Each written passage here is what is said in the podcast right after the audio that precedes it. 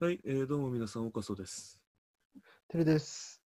ブロです。今回は、ポスト安倍という内容をグロさんからいただきましたので、まあこれについて、自民党の総裁の選ばれ方、自民党の派閥、うんどういう人が総裁になってきたのかという、もう正確なデータからですね、えー次の総裁、まあ自民党の総裁が次の総理みたいなもんですから、うん。次の総理大臣、どういう人がなるのか、まあ、どういう人がなるのが好ましいのかというのをですね、えーお話ししていこうと。まず自民党の派閥についてですね、まず細田派と呼ばれる人たち、えーこれが清和製薬。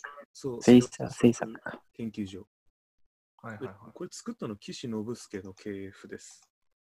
ああ、え発展負けなんですね。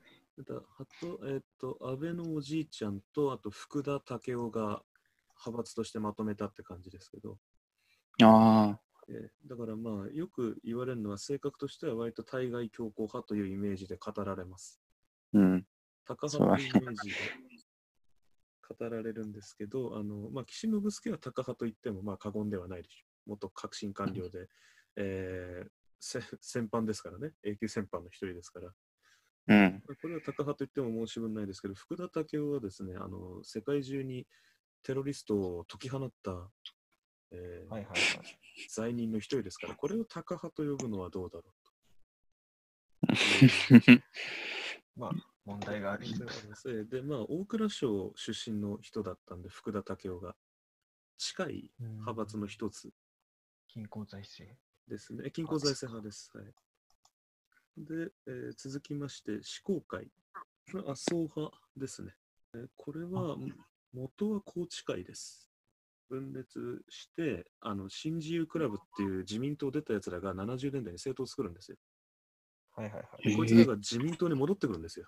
合流したってことね、まうた。んまた帰ってきたら同じ派閥にはいられないから、なんか派閥の暴流みたいな感じで最初できたのね、うん。でそしたら弱い派閥をどんどんどんどん吸収してって、こうなった。あ、そうなんだ。人のえ、作ったの作ったのは河野洋平ですね。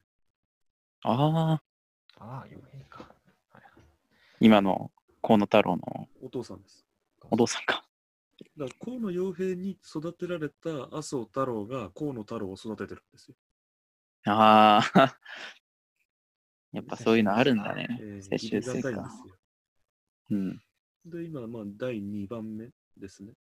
で、まあ、言いましたけど、宏池会っていう派閥が源流なので、うん。えーまあ、宏池会っていうのは、あの、大蔵省、同じく財務省系が、それこそ財務省から、あの、大蔵省官僚だったのに議員になるって言ったら、大体宏池会から出てきますから、だからこの人たちも財務省に近い派閥ですね。で、えー続きまして、平成研究会。はいはい。竹下派ですけど、えーこの人たちは、えー、と田中角栄の派閥ですね。もともとは佐藤栄作の派閥です、ああ。えまたこれも田中派からあの出てきたとーいうか。そうです、そうです。もう派閥クーデターの連続ですね。田中派ね。そうそうそ田中派はじゃあもう今ない。う。ないですね。完全に乗っ取られましああ。た。名前はずっと変わってないけど。ど、乗っ取られたって感いや、じ。名前はね、元は木曜クラブっていうの。 木曜か。木曜クラブっていうなんだ木曜日になんかやってたんだね。のそう、なんかあったんそうだね。ね。 だから佐藤派を乗っ取った田中派を乗っ取った竹下派なんですよ。あそうなんだ。そういう感じです。で、まあ、特徴としては親中派ですよ。ああ、まあ、そっか。あ親中派なの親中派。で、あとあの中、国結束が強いです、この人たちは。おおー。へえ。あの人の選挙に金かけるっていうタイプ金の。券ね。あはは なんか問題になりそうな。ええそういう、やっぱ系譜なんで。で、続いて、止水会ですね。まあ、問題の止水会ですけど、はいはうい。ん、えー、二階派ですね、現在は。 2回か。えー、元はですね、清和政策研究所よりも過激なやつらが集まってたんです。あ、そう。そうなんです。まあ、アメリカと仲良くして中国は叩き潰せ と。いううん。感じの人たちが集まってたんですけど、えっと小沢一郎が新進党を作って二階とか新進党に参加した後自民党に帰ってきたグループなんですね。うん。で元からそんなに強い派閥じゃなかったからだんだんだんだん弱まってきたところに二階が帰ってきた瞬間に親中派として復活するんですね。ああ。なるほど、え、二階はもともと、竹下派に親中近い、うん、あ、そうなんだ。そう小沢と一緒に新進党に行ってだ竹下派みたいのを下っ端から出てってうん。戻ってきて止水会を乗っ取ったんです。ああ。 じゃあ、過激から逆になっちゃったってもう感じか真逆になった人たちですね。おお、すごいな。ええ 完全乗っ取りか。何千乗ってます。で、続きまして、高知会ですね。えっ、と、自民党で最も古い派閥です。ずっとあるね。うん、初めて、えっ、と、初は池池田か田、池田隼人ですね。うん。で、あの、ここの、ここから総理になる人は大体元大蔵官僚です。なるほどね僕ら官僚か。池田隼人、大平正義、宮沢喜一は、えーあーみんな大蔵官僚ですね。なるほどね。で、この人たちは、あの、基本自分の力では総裁になったことはありません。あ、そうなんですか。おそうなんですよ。池田隼人は自分の力ですけど、うん。大平正義は田中角栄が支持したから勝ったんですね。次なるって。あーそうそうそう。で、宮沢喜一は竹下登の恩情でなったんです。温情。じゃあ、今で言うところの安倍総理が誰かを指名とか、まあ、にだから今、持ち上げそういう話あるよね。た結果、なる可能性があるってそこうとそうか。そうそうそうそう。そういうことか。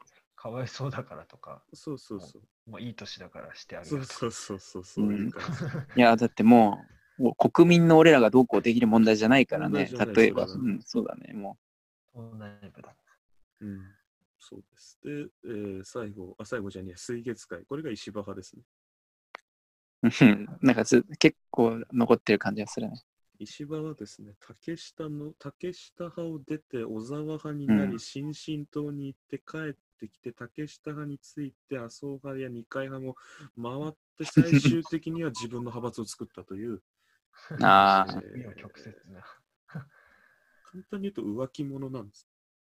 な あ、なんか、しん、なんだろう。そういう感じはしなかったけどね。うん、結構苦そうなんんなんですよ。そう、いろいろ言っちゃってるんで、だからあの支持いっぱい集められると同時に信用は同時にされないっていう。ああ、地方票が結構多いのはそこが理由ですね。いろんな派閥に回うっんていろんな人と仲良くなってるからですよ。なるほど。で、えー最後が終わっそてういうしまこったとなの派閥ですね。えー終わってしまった派閥。近未来政治研究会。えー石原派ですね。石原信輝が派閥トップをやってます。えーこれはもうあの語るに落ちた派閥ですので、あんまあれ詳しく知りません菅菅派派はないです。あれは派閥じゃないです。派閥じゃないんだ。 あれは勉強会です。勉強会。ワンランク下な。そうそう。だから菅義偉、甘利明は勉強会なんで、グループですね。派閥とは呼べ呼べない。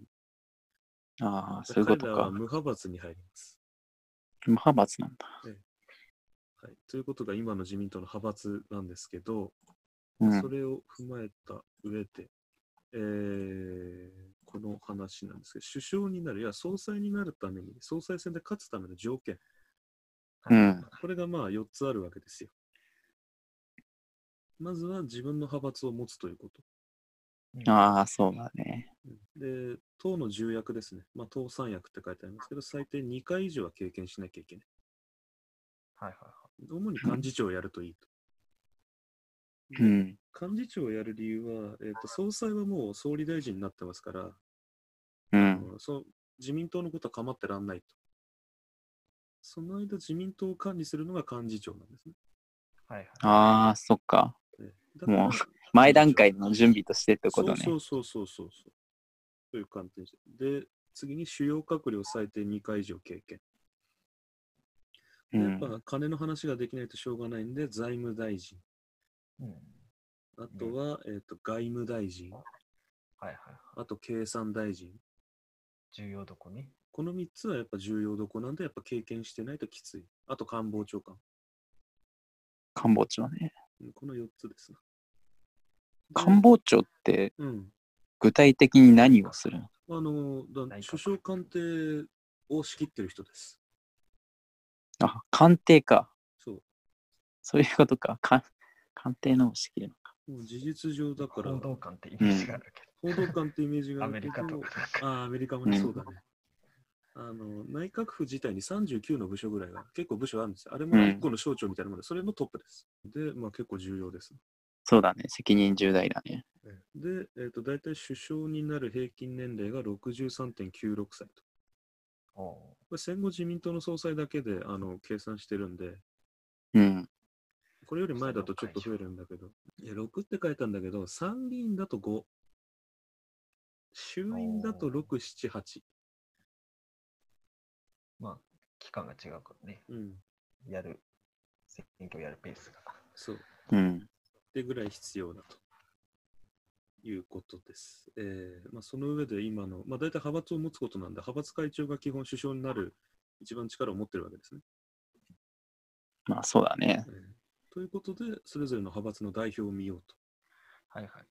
そうすると、まあえー安倍安倍総理は細田派ですけど、清和政策研究所は細田博之。うん。で、続く執行会は麻生太郎。で、平成研究会が竹下渉。で、市水会が二階俊博、高知会岸田文雄、水月会石破茂、近未来で石原伸晃うん。と。で、まあここれのな、、これを見てですこのね、条件を、まあ、見ますと、平均年齢は63.96と。いうことは、70以上で総理になった人って本当に限られるんですね。辺五り本人当しかいにない戦後すぐとかの人だけだね、70。いや、最近もいるよ。最近もいるけど、その要はあの負けたやつなんですよ。あ、本当最近もいるわ。総裁選で負けたやつらは、あのー70を超えてることが多い。はいはい。負けたやつら。例えば福田赳夫って、本当うは4年前になる可能性があった人なんですよ。あ、そういうことね。そうそうそう。核服戦争っていうのが70年代自民党の中であって、うん。田中角栄か福田赳夫かどっちか、どっちが総理になるんだ、総裁になるんだってやった時に角栄が勝っちゃったのね。ああ。そうそうそう。この時福田は勝つ気でいたのよ。うん。でもしここで勝ってたら67歳で就任できたのね。まあギリ60代ってことだそもんうね。そうで、ここで角栄に負けてあげく、あの次の座を三木武雄に奪われたから71で就任することになったと。だいぶってことか。そうよくそれで取れたよね。70。いや、あのもうなる気しかないわけ、福田はもああ。う。そう俺、そういうこなとるまで派閥譲んないしぐらいの気持ちなわけ。 ああ。そうなっちゃったでらそものうどうしよう時もない。逆転しちゃったってことか。そうそうそう。派閥的に自分がなんないと、なんか下のやつもね、自分の派閥の下のやつとかもなれないからね。なれないから、やっぱなろう。ああ、そうなんだ。でえっと要はもうだってもう。うん今の麻生派とかもさ、うん。もう麻生がなることはないじゃん。ないない、絶対ない。うんだから、自分の派閥から出すのか、うん、他の派閥の人を支持するのかっていうので、また。うん。それをこの後見ていくわけそうなんよだ そうだね。そうそうそう。で、次に70超えちゃったのが宮沢喜一。で、この時はもうあの自民党は終わってる時なんですね。あはいはい。終わってるも。う落ち目次。もう次選挙やったらもう絶対負けるなんですよ。あ、そうなんだ。そうそうそう。それぐらいもう人気がない時で、もう、うまあん。、当時、アン・チクグーって3人、あと渡辺義美じゃねえ、渡辺道夫も入れて4人、ニューリーダーって人たちがいたんだけど、うん。まあ、ここで最初に勝ったのが竹下登だったんだよね。ああ。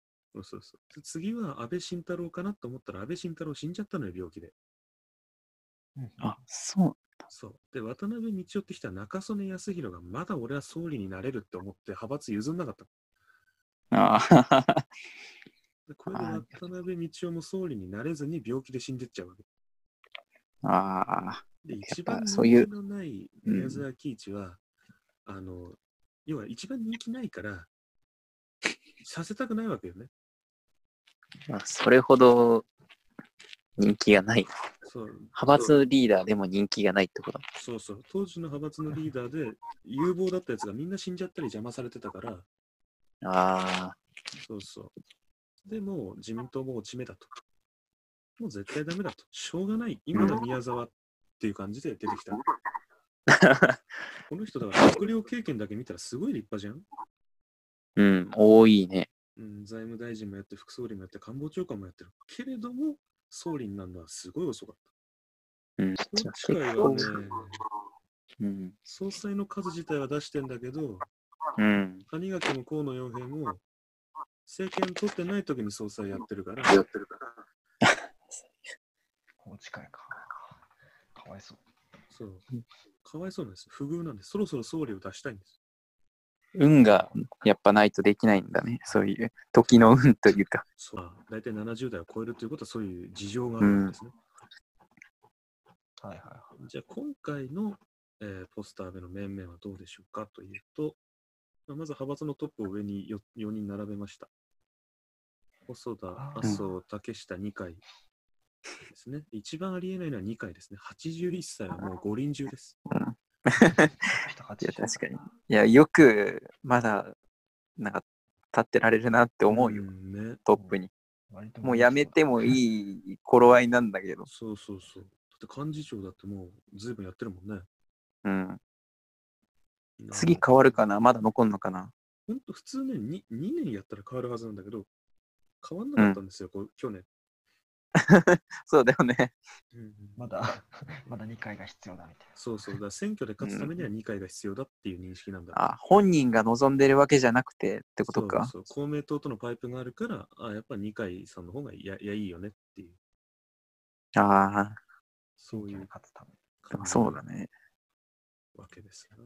で、そっか、安倍のうん、中にもちゃんと親中派がいるんだね。もうバリバリいますよ。それでも意うん、見が、意見が統一されるんだね。え統一はされてないよ。だから、されてない。されてない。だから、その、このじ間、新中、あの中国非難決議やるときも揉めたんだよ。ああ石破もいなんか言ってた気がするね。そうそう。だからあそこで反対したのは、石破、二階派、うん。えー公明党なんだよああ。そっちか。ね、えじゃあ今回もそこで割れそうってことだよね。石破茂はだから二階派に取り入りたいんですよ。今、あの報道を見る限りだと。そうだね。あったね、最近のニュースで。なんか礼儀を尽くす、礼儀をなんか尽くすみたいな言ってそうてそさ、うそうそう。国際法を守んない国に 礼儀尽くすのかみたいな。そうだよな。 そうだよ。そうだよ今回の選挙、やっぱ二階派が一つキーを握ってるとういう感じでして、まあ、次にありえないのはえ竹下ですね。まあそうだね。竹下年齢的に病気なんですよ。これ息子なのボーうル。ん、おい、おい。あ、多いか。はい。多いか。だから病気こか。の人はもう病気なんで、うん。あーもうこの平成研究会は事実上派閥を今外務大臣やってる茂木に譲ってるんですよ。ななるほど。ええ、なんで、ああの竹下ほぼないまあまあ、そうだね。もうトップではないと。ということです。で、えっと話によると麻生太郎はつい数1、2年前までは未だ総裁になる気があったらしいと。ああ、なんか 記事であったね、そういうのうも。んおーちょっと恐ろしい発言をしてらっしゃいまして、いい加減諦めたと。で、まあ、細田派はまあもうありえないと。細田博之はまあありえないと。うん。いう感じでして、じゃあ、この4つの派閥はもう、この次の人たちにお60譲ってるだろうと。いわうんゆる60代。で、まあ、今度派閥を持ってる人たち、60代で。よく言われるのが、やっぱ岸場、えっ、と、なんだっけ、勝秀って言われるんだよね。今の新しい候補者4人。ああ、岸田石破。はははそう、岸田、石破、えっ、と、加藤勝信、菅義偉。ああ、そういうことね。と、その、ちょっとずつ取っても名前にするっていう。う頑張っんて。作るね。まあ4人なんだけど、まあ、この4人のうち派閥を持ってるのは2人と。石破 と。石破と岸田。うん。で、えっと、両方とも当選回数は文句なし。ああ、もう6回、もうえっ上と昇、石破上昇軍茂は 12? 確かに。上昇昔からいるイメージはある。うん。だなんなら、って20俺らのね、生まれる前からずっとって感じだもん。そうそう何歳だっけな、28歳、最低記録なんだよね、衆院当選のえー、すごい。最年少。最年少。で、ほぼ落選せずにやってきたから、うん。本当に根強い人気あるんだ。そうなんですよ。